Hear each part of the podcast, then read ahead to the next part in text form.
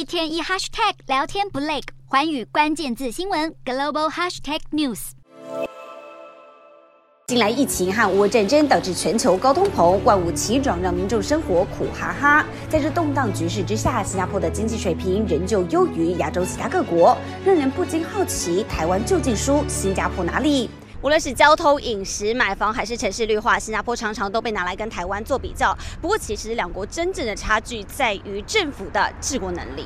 以后疫情时代的治理来说，台湾政府宣布还税于民，普发现金六千元，预计要发出一千四百亿，但是政府可用税计剩余只剩一千两百五十亿元，预估至少要举债一百五十亿元，未来每年还要编列预算，逐渐摊还，财政管理亮红灯。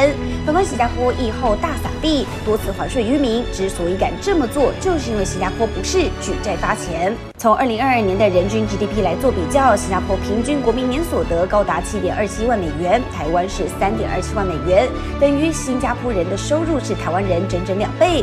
民众赚得多，也有闲钱可以消费，活络经济。新加坡不止经济强，民生方面也做足规划。新加坡高达百分之八十的人口住在政府盖的国宅里，严厉打房，保障居住正义。同时，透过大规模绿化，利用人行道连接公园，贯穿整个新加坡。也因此，新加坡被评为全球最适合儿童成长的国家。